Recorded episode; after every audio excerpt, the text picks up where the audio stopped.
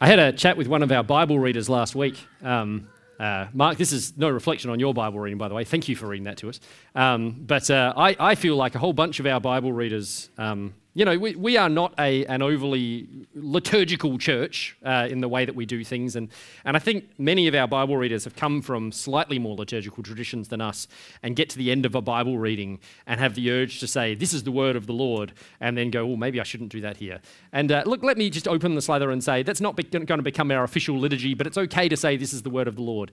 Uh, or, if you like, my preferred version is, These are God's words um, is a good thing to say because we, we get to come to God's word as we do this. Isn't that amazing that we get to read the words of our God? You know, I loved it when Catherine asked before, you know, oh, how did they all know what to write and how to connect with each other? And, and one of the kids just goes, God told them, you know, like, and, it, you know, it might not be as simple as uh, in every single case, God going, okay, now write this and then write that. And, but these are God's words, verbally, God's words, every one of them, God's words.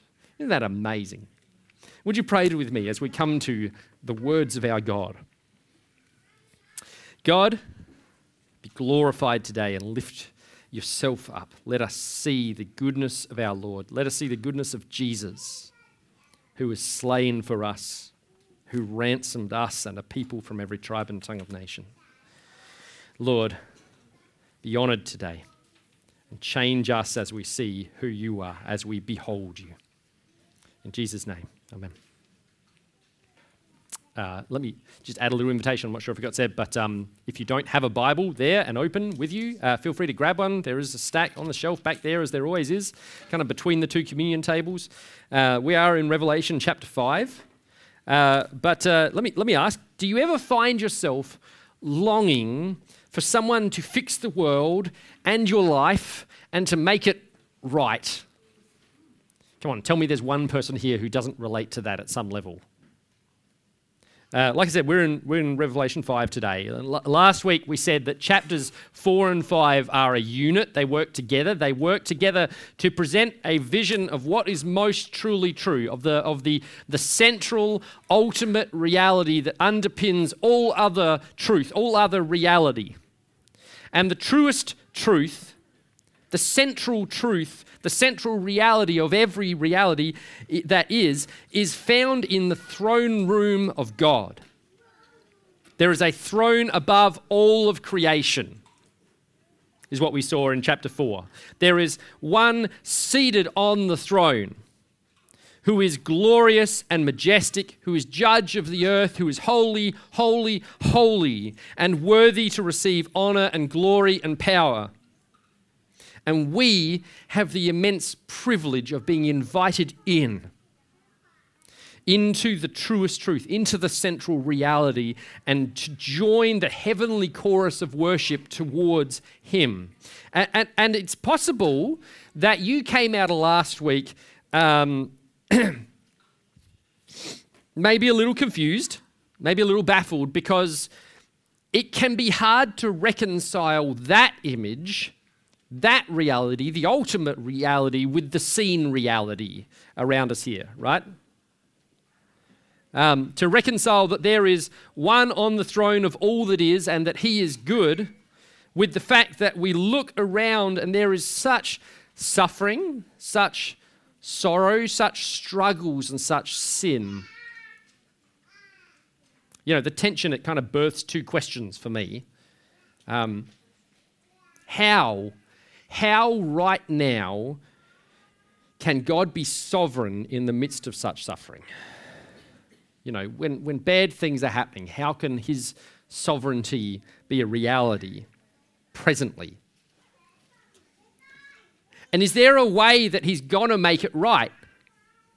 Is there a way that God will have victory and all of creation will be made genuinely, powerfully, perfectly good and right?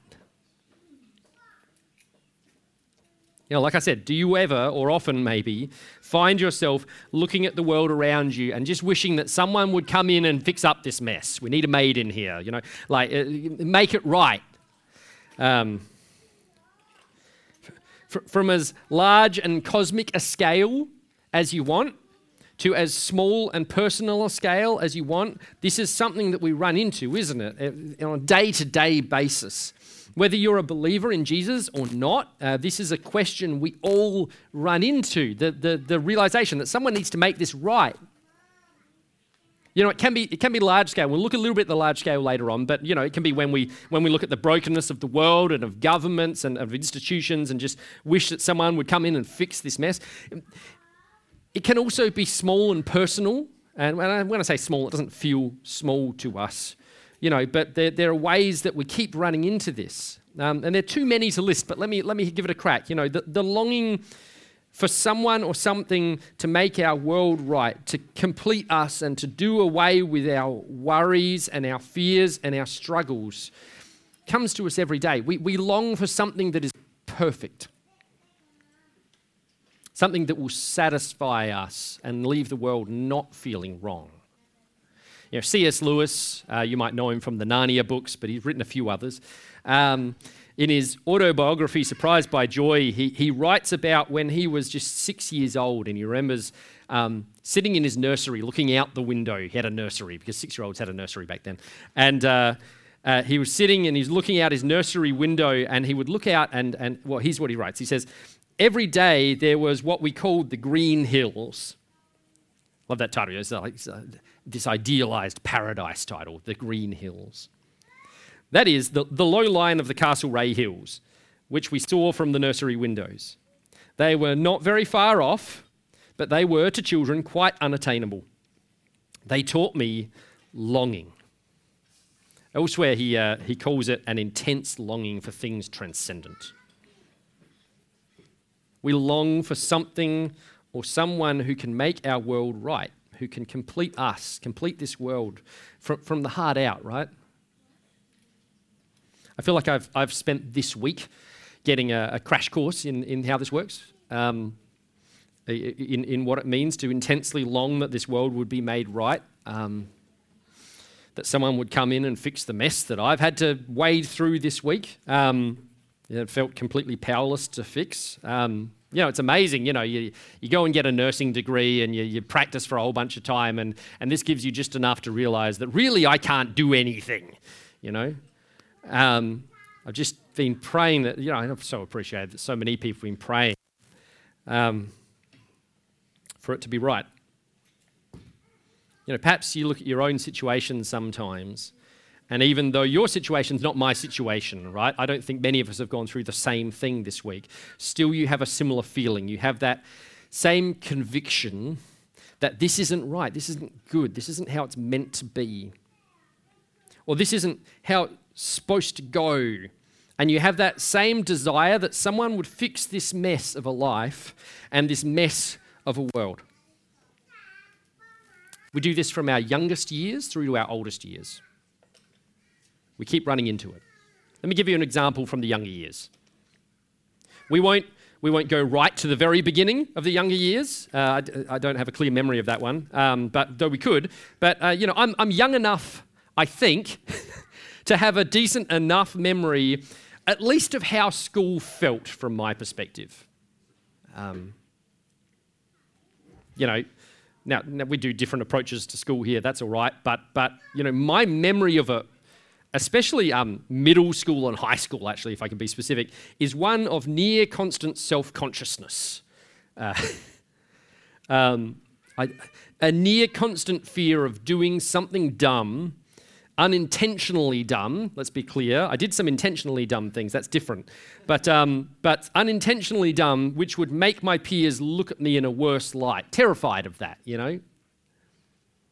Um, I think at the root of that was it was a desire to have approval from others, to be made right by the approval of others. A longing to be loved, a longing to be admired. And although I probably wouldn't have said it at the time, there was a level at which I believed that if I was cool, that was a bit Queensland, wasn't it? Cool. If I was admired, if I was loved by my peers, well, then the world would be right, you know, then it would be made right. So I was looking at my world, you know, school kids, is this, is this relatable? I don't know. It, it, I was looking at my world and wishing that I could make it right by being cool, and, and also wishing that my peers could make it right by affirming it, you know, by affirming me. Now, now, if you knew me when I was young, you would know how catastrophically I failed in this mission, uh, by the way. You're right to laugh, Jackie. Um, no. But the more I look back, the more I, um, I think that there is a connection there with everyone's experience. And maybe, maybe no one really succeeds. Perhaps no one failed quite as catastrophically as me. But, but you know, I look back at my grade in school, for instance, um, you know, here at MDS, and I see a, a group of, of kind of 30 or so kids who were all trying really hard to have a life that felt right, all desperately pursuing completion. And I think all coming up short in the end you know, whether they communicated that on the outside or not. Like if you'd looked at me on the outside, you wouldn't have seen someone who was saying, "Hey, I really feel like I need affirmation." You would have seen someone who was trying to put up a cool front, right? But and failing. But you know, whether it was being pursued through um, party culture and drugs, uh, or alcohol, or whatever, um, whether whether it was pursued through self righteousness. Uh, whether it was pursued through a desperate pursuit of body image. You know, I think of I think of the culture of the girls in my class. I, I feel awful for any girl who goes through our school system, um, and I feel terrified for my daughter at times. Um, you know, it was scary. I mean, uh, especially for a teenage boy looking in from the outside, it was scary. But, um, but th- there seemed to be this desperate fight, and this has been affirmed in, in conversations with the women I know who have gone through this. This desperate fight for approval through body image seemed to be a really prevalent thing. Um, you know, I'm male. Uh, you've, you've, probably noticed that. My understanding of this is a little bit limited, but, but it seems to me that all of those young women who were fighting for this approval communicated by the way that they did that that they'd failed. That it was never enough, that the goalposts kept shifting in front of them. It was, that it was, oh yeah, if you just get to this point and then, and what, what, no, you need to go a bit further. You see, all of those people, though, from, from the partiers to the, to the prettiers to the athletes to the nerds, such as myself, um, everyone was looking for the world to be made right by their own definition of it, certainly, but looking for that. And, and most were seeking that in the, in the approval of others. What about the other end of life, right? We got a few of those here, um, depending on how you define that. You know, I don't want to be offensive to anyone. Um, uh, I do a little bit, but it's just because it's fun. Um, thank you, Sue. I'm, for the recording, Sue said, I'll get there one day, God willing. Uh, I'm not yet old enough to know from personal experience what the latter years of life are like. I like to think, I, maybe I, I, I, hold myself up a bit high, but I think 35 is not quite there. Um, as a nurse, I've had plenty of exposure, though. Um, and uh, exposure to this rhythm. Um, many, many, we will get to the, to the scripture, by the way. Many, many people spend their life thinking that they will get to a certain age. I would say the majority of people in our culture spend their life thinking they'll get to a certain age, and at that age, they will retire, and, and, and at last, they will be able to enjoy themselves. You know, they'll be able to be the boss. They, they'll be able to pick where they live, what they do, where they travel, and then the world will be made right. They'll be the golden years, right? Isn't that what we call them? Uh, but so many times people, Ayo, back me up here, people get to the age of retirement, not because you're old, because you're a doctor, um, or they get to a few years in and they encounter the painful reality that their bodies aren't able to live the life that, that, that carefree life that they wanted. You know, like how many people, okay, how many people do you know who have moved to your town, no matter what your town is in the Yorke Peninsula, if you're in the town, or the one nearest to you? People who have moved there to retire because they're like, this is going to be the life. And then they get about 10 years in and they're like, I need to move back to the city because, like, there's the healthcare services and my knees are giving out. And, like, do you know that almost exactly 80% of Australians have, at age 65 and up, have at least one chronic condition? And, and more than 50% of the, the people aged 65 and up have two or more. I've seen this personally so many times. People had hope for the golden years, but then the hope is dashed out from beneath them by their own body.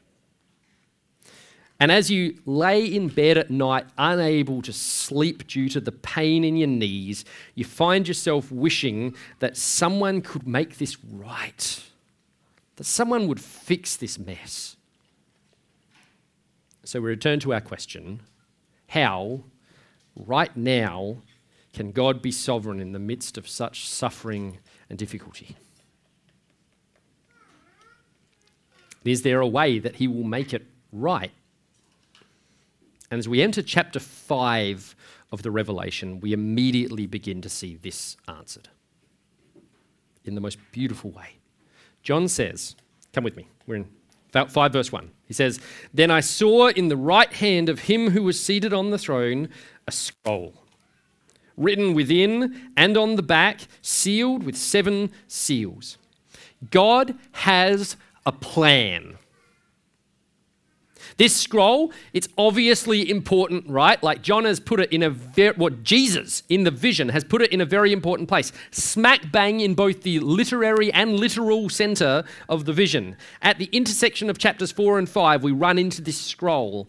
And sitting in the right hand, the hand of authority of the one who has all authority, which is found out in chapter 4, uh, uh, the one seated on the throne of all of creation is this scroll. Uh, Darrell Johnson is helpful on this. He says, um, Deb, skip me a slide, will you? Um, he says, It is the scroll of history.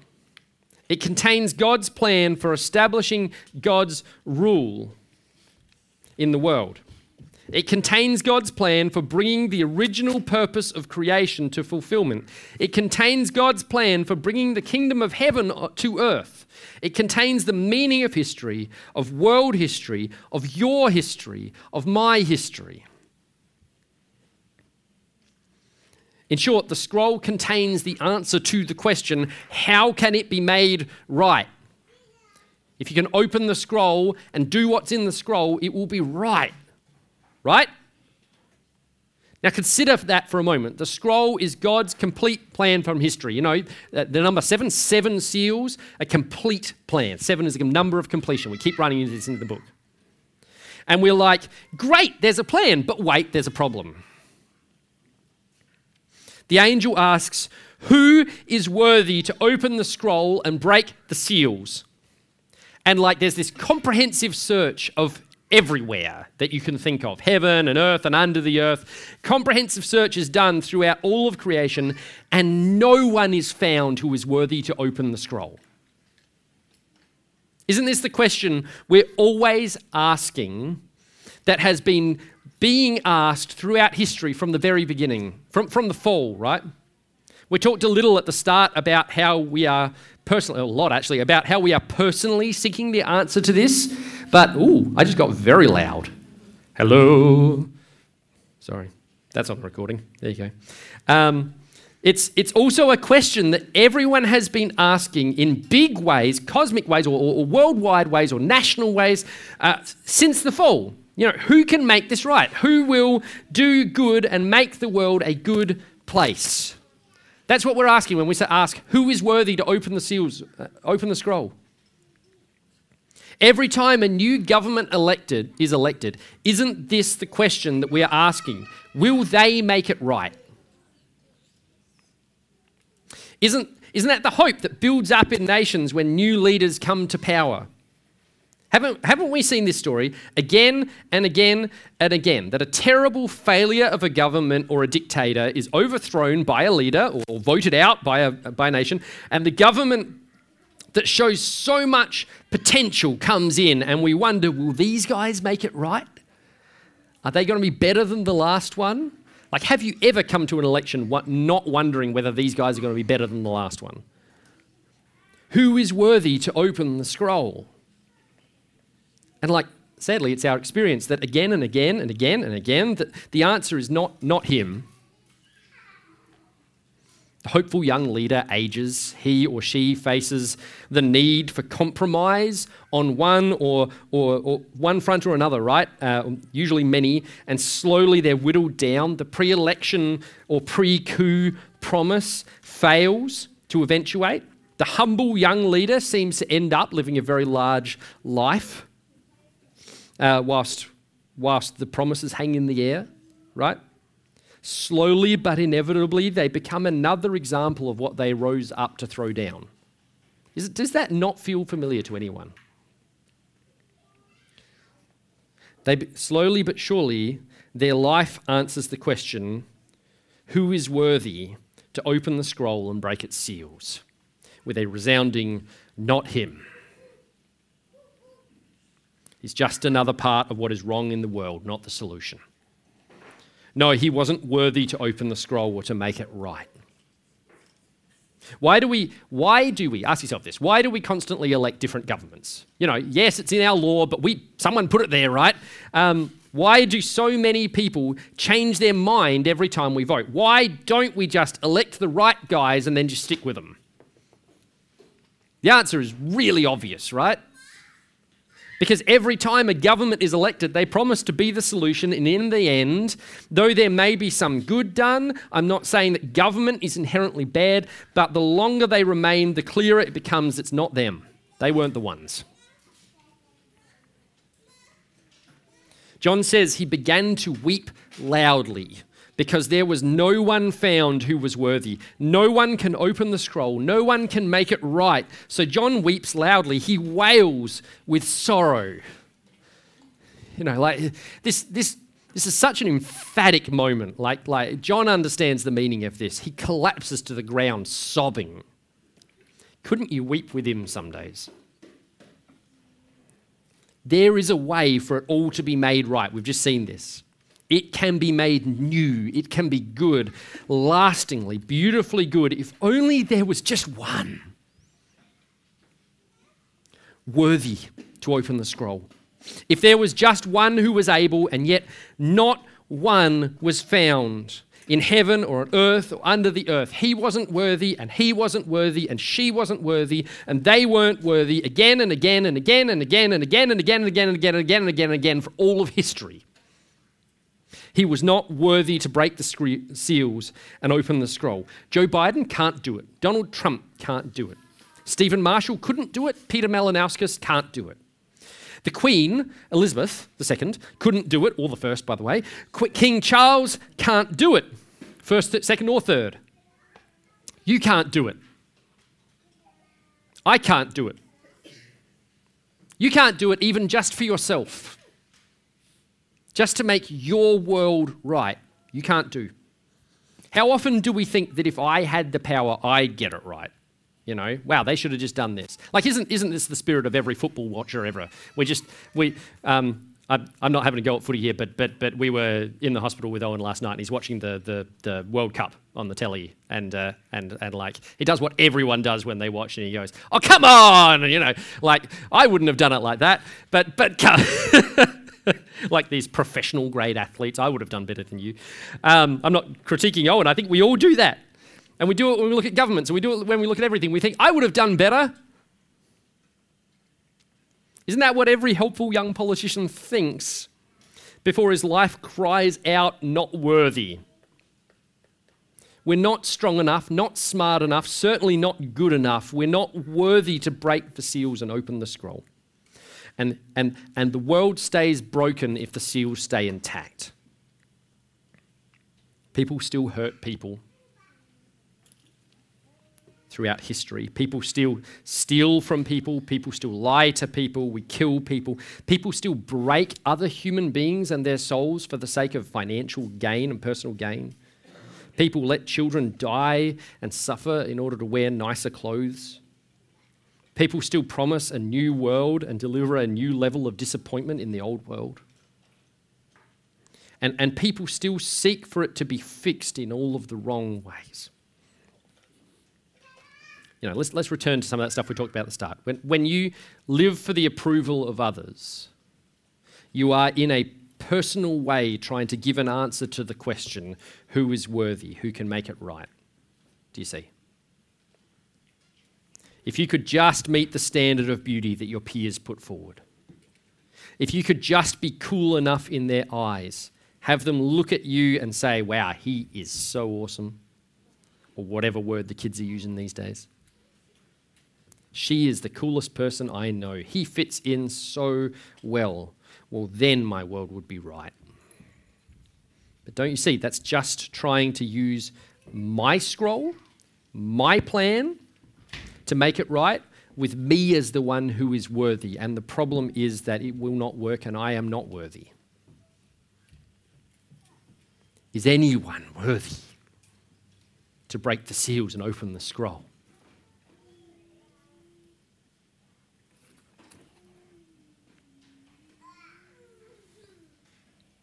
And one of the elders said to me, Weep no more. Behold. Look. Stop crying. Look. There is one. And what a one. Here we find another instance of something that keeps happening in the Revelation. Uh, John hears something and then he sees something, uh, and, and the thing that he hears is the thing that he sees, but they don't, he doesn't look how he expects it to look. You might, might remember that in chapter 1, you know, he heard a voice that sounded like a trumpet, and he turned and he saw the Son of Man in all of his glory. And here, one of the elders says to John, Weep no more. Behold, the lion of the tribe of Judah, the root of David, has conquered so that he can open the scroll and its seven seals. Now, what do we expect him to see? Who is this one who alone among all that exists in all of history is worthy? We expect him to turn and to see a conqueror, right? The, the line of Judah is the tribe that the royal families of Israel come from. Uh, the, the root of David is a royal messianic title. David is the conquering king of Old Testament Israel. He overcame the surrounding nations, establishing the kingdom of Israel firmly. We expect he will turn and see power and might and glory, and he does, but not how we think of it. John says, and between the throne, pause just on those little words there. Between the throne, literal translation of those words is in the middle of the throne. So, so at the center of the throne, on the throne of God, in the middle of the throne and the four living creatures, and among the elders, I saw a lamb standing, as though it had been slain with seven horns and with seven eyes, which are the seven spirits of God sent out into all the earth. Do you see how much this jars our idea of greatness? What we see here in Jesus, the Lamb, is in a real way that same tension that we've been talking about, right, since the beginning. How can God be sovereign in the midst of such suffering? The Lamb is absolute sovereignty and absolute suffering. John sees one who is great. This is beyond dispute, right? He says that the lamb has seven horns. Now, don't freak out. Remember, apocalyptic, imagery, symbolic. Seven is a number of completion. We've covered that. And the horn represents power and authority. So, so royal power and authority. Seven horns, complete power and authority. This lamb has. This lamb is mighty. He has seven eyes, which John tells us are the seven spirits of God sent out into the, all the earth. Remember, God doesn't have seven spirits, it's the completion of the spirit the complete Spirit of God, this one has the power and knowledge and wisdom of God Himself, and yet He stands as a lamb slain. And that's the point. His, his power and authority is exercised in this way. He is a slain lamb. Jesus said, For this reason the Father loves me, because I lay down my life that I may take it up again. Do you hear the authority in those words? No one takes it from me, but I lay it down of my own accord. I have authority to lay it down, and I have authority to take it up again. This charge I have received from my Father. His sovereignty is seen most in his suffering. With all authority and might, he lays down his life to save. And in so doing, he answers our second question How will God make it right so that the suffering, sin, and sadness are no more?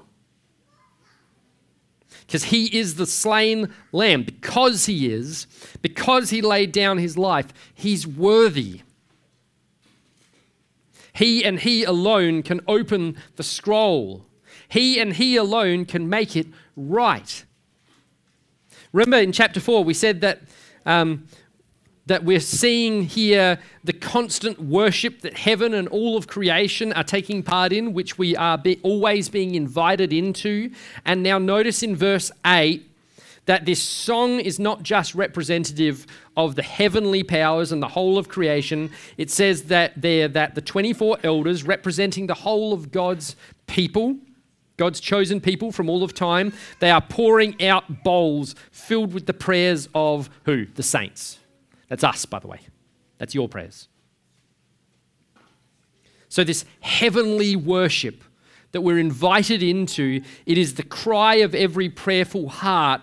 And this is it worthy, worthy, worthy, worthy are you to take the scroll to open its seals. For you were slain, and by your blood you ransomed people for God from every tribe and language and people and nation, and you have made them a kingdom and priests to our God, and they shall reign on the earth. Do you see the significance here? Do you see how earth shatteringly significant it is that the slain lamb is the only one who is worthy?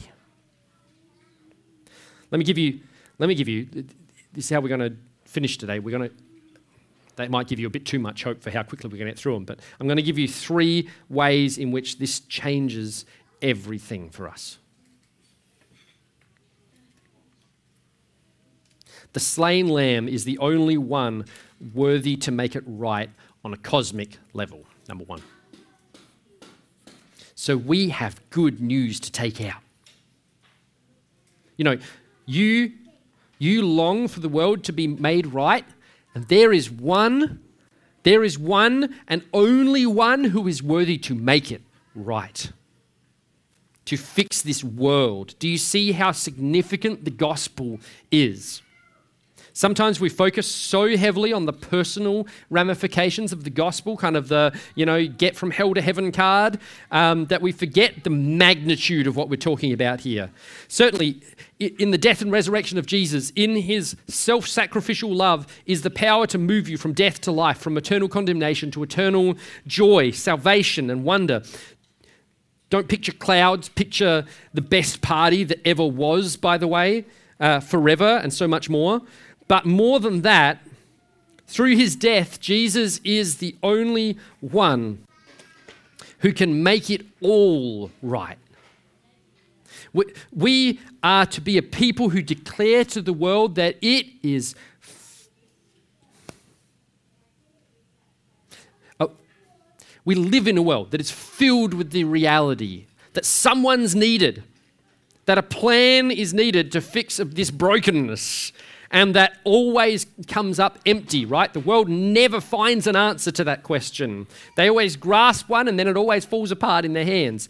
Uh, it always tries new things and always discovers the dark, horrible reality of unworthy, unworthy, unworthy. They couldn't do it, that didn't work. And we carry the profound, unique, singular privilege of declaring that the Lamb who was slain is worthy. He is the solution to all of the problems in the world. Evangelism, evangelism is so powerful and so glorious. The good news of the life, death, and resurrection of Jesus is cosmically significant. It is the center of all of creation, it is the middle of the throne of God, at the center of all that is. That is how important the news we have to share is. Second, the slain lamb. So, first, you know, the slain lamb is the only one who can make it right cosmically. Second, the slain lamb is the only one who can make it right personally. Everyone's looking for what will make their lives right, right?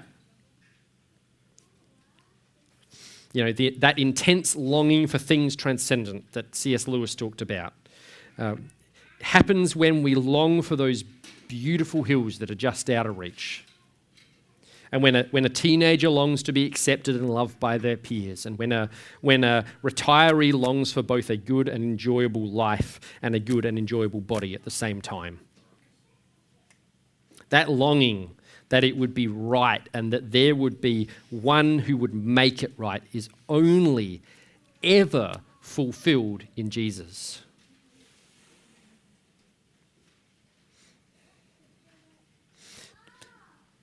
Do you hear the freedom of those words? You don't have to keep chasing the other things. Everyone spends their time slaving for gods that don't satisfy. When you live for the approval of others, have you ever noticed how abrasive a God that is? you know, I've, I've, mentioned our teens here today, right? But, but people at every age do this. It's just that teens are the easy target because it, you're less good at veiling it at your age, to be completely honest.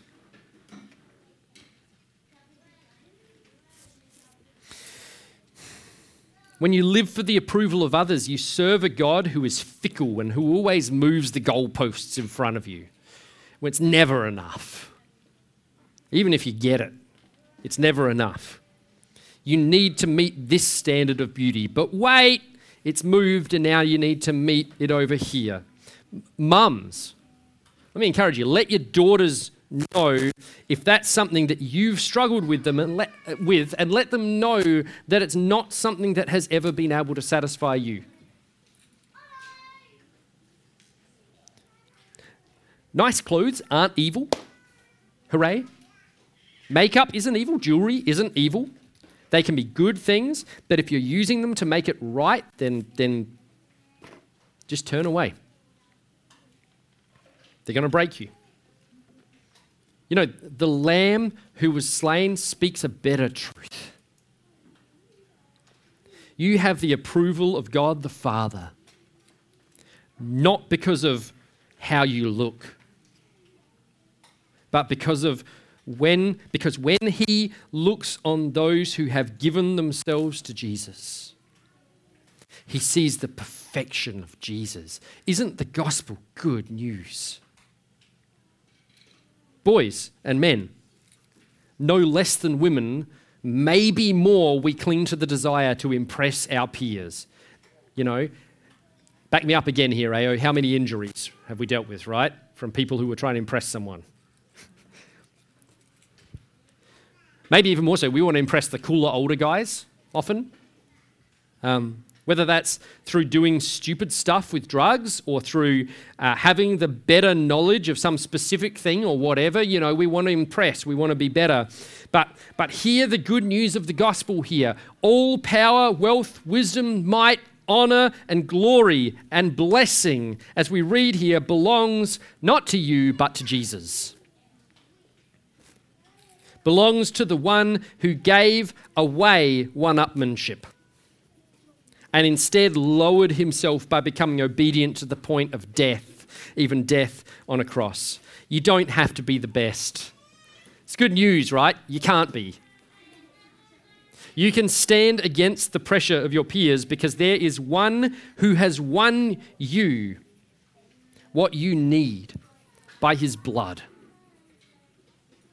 You can strive for excellence, certainly, not because it will get you the approval that you want, but because there is one at the center who is glorious, who is excellent, and who isn't you. And he calls you just to come and follow him, to make your glory for his glory.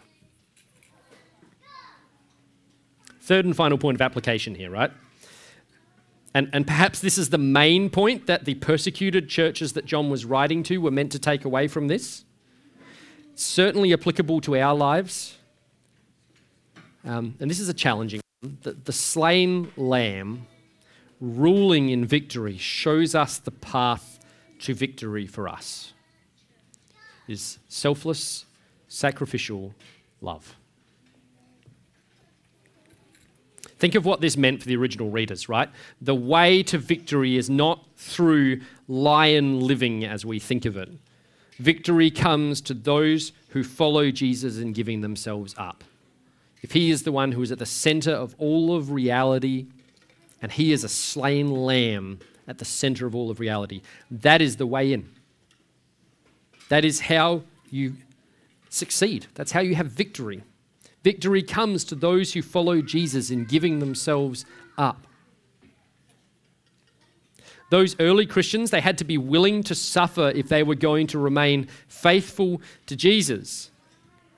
To love your neighbor, even when your neighbor appears to have everything that you don't have, and even when your neighbor treats you as a second rate citizen, is a hard calling. But this fills that suffering with meaning. That's not defeat.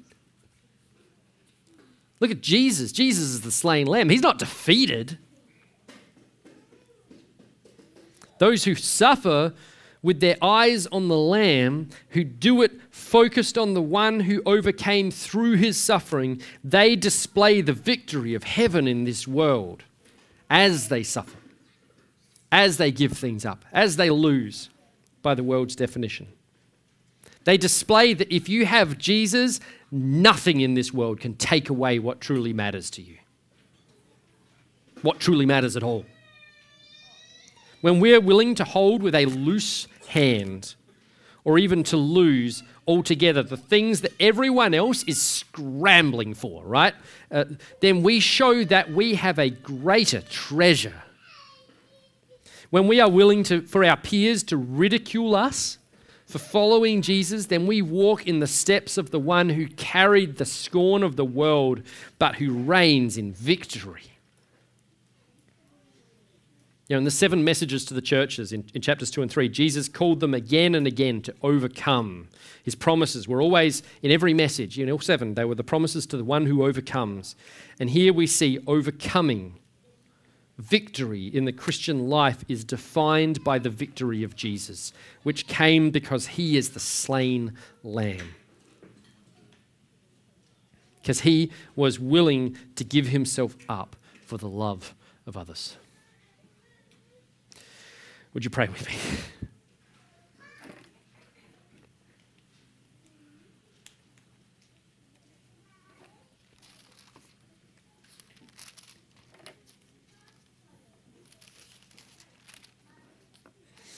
Lord, we declare the words with the song of heaven. O Lamb of God, worthy are you. We're not worthy, but you are worthy to take the scroll and to open its seals. You were slain, and by your blood you ransomed us for God, people from every tribe and language and people and nation, and you have made us a kingdom and priests to our God, and we shall reign on the earth. Thank you, Lord, that you are at the center. Lord, we pray.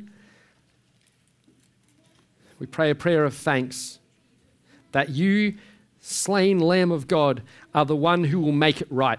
You will fulfill the plan of God to make it right. Indeed, you are fulfilling, and you have done the mighty work to fulfill it at your cross. His kingdom is now here and getting closer. We thank you, Lord. We, turn away from the idols. We turn away from the things that we've been pursuing, the ways that we've tried to make it right for ourselves. And we turn to you and we say, Lord, help us to trust in you, Lamb of God. Turn our eyes to the center, to Jesus on the throne. Turn us away from the ways that we're trying to make our world right and help us trust in you to be the one who restores. And Jesus, Lamb of God, help us to be a people ready to follow, ready to count the cost, and with our eyes on glory, because we will reign with him forever and ever. We pray it in Jesus' beautiful.